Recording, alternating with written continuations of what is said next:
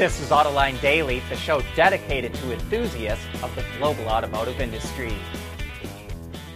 Ever since Ford announced it would go with Tesla's North American Charging Standard, or NACS, just about everyone else has jumped on board. The SAE announced it's going to standardize the NACS connector, and it seems like every other day another automaker or public charging company announces the same. But not Porsche.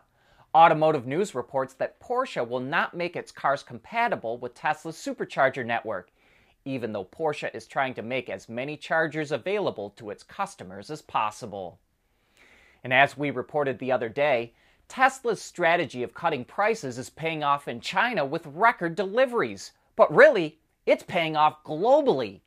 Analysts estimate that Tesla delivered about 445,000 vehicles from April to June which would be an increase of about 5% compared to last quarter.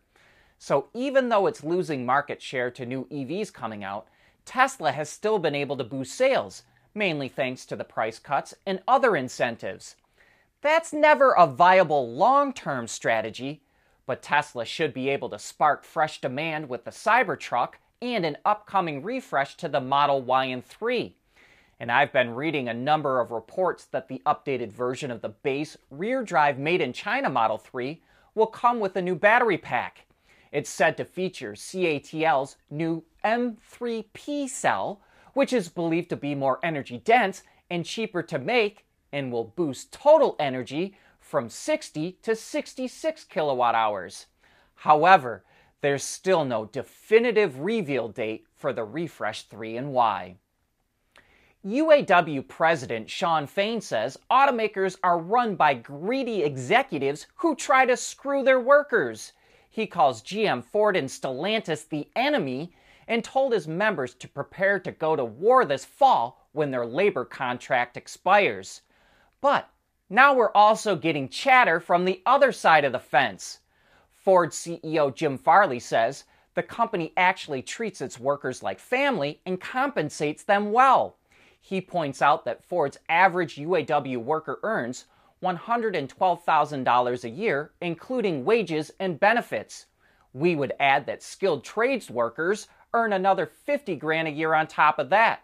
The average UAW worker also earned $42,000 in profit sharing and bonuses over the last four years. With their health care coverage, UAW workers pay zero premiums, and most of them don't pay any deductible only about 1% of Americans get such a generous health care plan.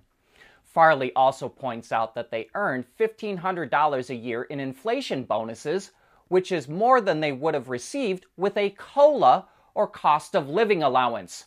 Farley says the upcoming contract negotiations, quote, should be about collaboration, not concessions, and creative ideas, not confrontation.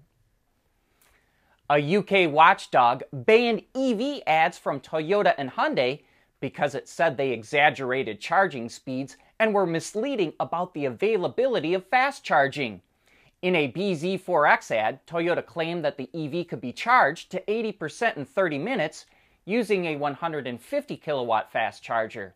And Hyundai said the Ioniq 5 can charge from 10 to 80% in 18 minutes using a 350 kilowatt charger.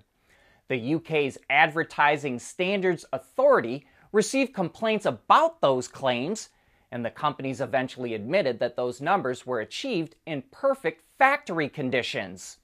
The ads also claimed that owners would be able to easily find fast chargers at public locations in the UK, but that was deemed misleading because most of the sites are in England, with very few in Scotland, Wales, and Northern Ireland and this is the first time that the watchdog has banned ads involving electric vehicles.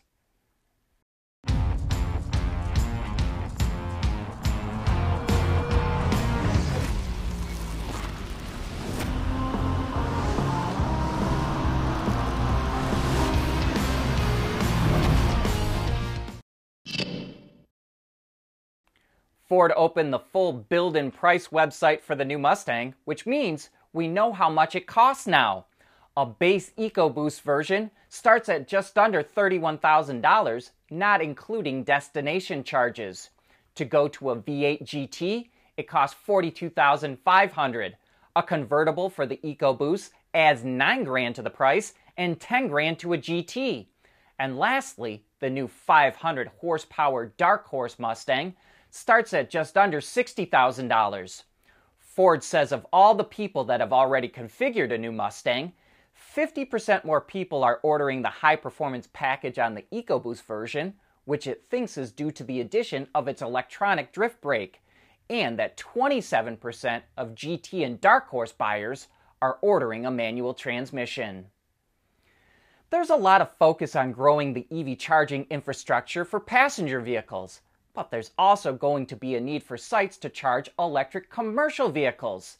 And that's why the state of Michigan has partnered up with Daimler Truck North America and DTE Energy to launch a prototype program to test charging for commercial EVs. Called the Mobility Charging Hub, it will allow companies to test new technologies, digital services, and business models. DTE will operate the hub's infrastructure, including EV charging solutions, solar canopies, and battery energy storage systems. And the site will be located at a Daimler truck facility just outside of Detroit. The goal is to help speed up the development of commercial EVs and create, quote, the truck stop of the future. The Hummer could once again be a military vehicle. GM Defense took a Hummer EV, stripped off anything it didn't need, then upgraded it with Fox shocks, 37 inch tires, and heavy duty brakes. It also improved the approach and departure angles, added a roll cage, and mounting points and attachments for things like guns. It even features an onboard 12 kilowatt diesel generator that can recharge the battery pack. GM Defense says an EV offers the added benefit of being quieter and having a lower heat signature. The Volkswagen Group is rolling out technology at its plants that uses artificial intelligence to perform quality control checks of spot welds. The system was first tested at one of Audi's plants, and now the VW Group is installing it at three more in Europe. Currently, the company uses ultrasound to manually check welds randomly, but by using AI, it makes the process more efficient.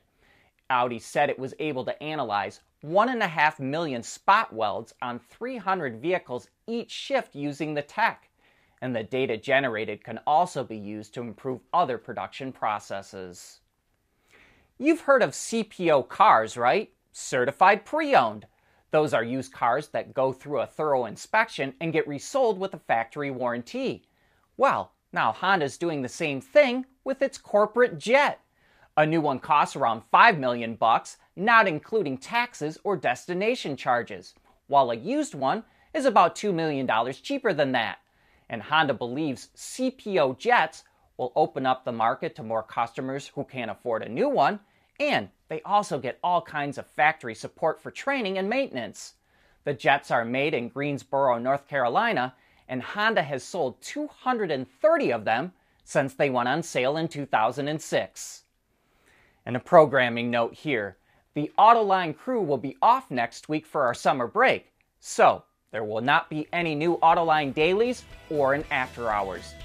But we will be right back here on July 10th.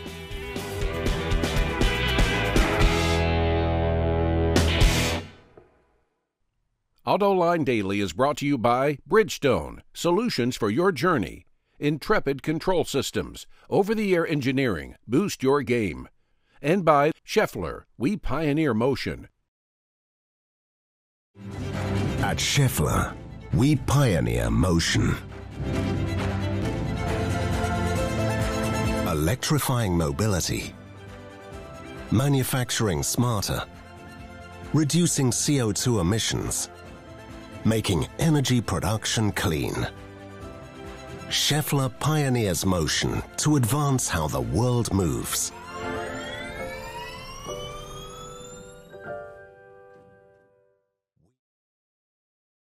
We want to know what drives your testing. OTA, connected car, diagnostics, remote testing. Intrepid Control Systems is here to help you work from anywhere. Intrepid Control Systems, driven by your data. Wards is the industry leader for news, data, and analysis. That's why companies across the globe subscribe to our premium service, maybe even your own. Log in for subscriber access now. Check your company's intranet for details and rely on wardsauto.com to keep you informed.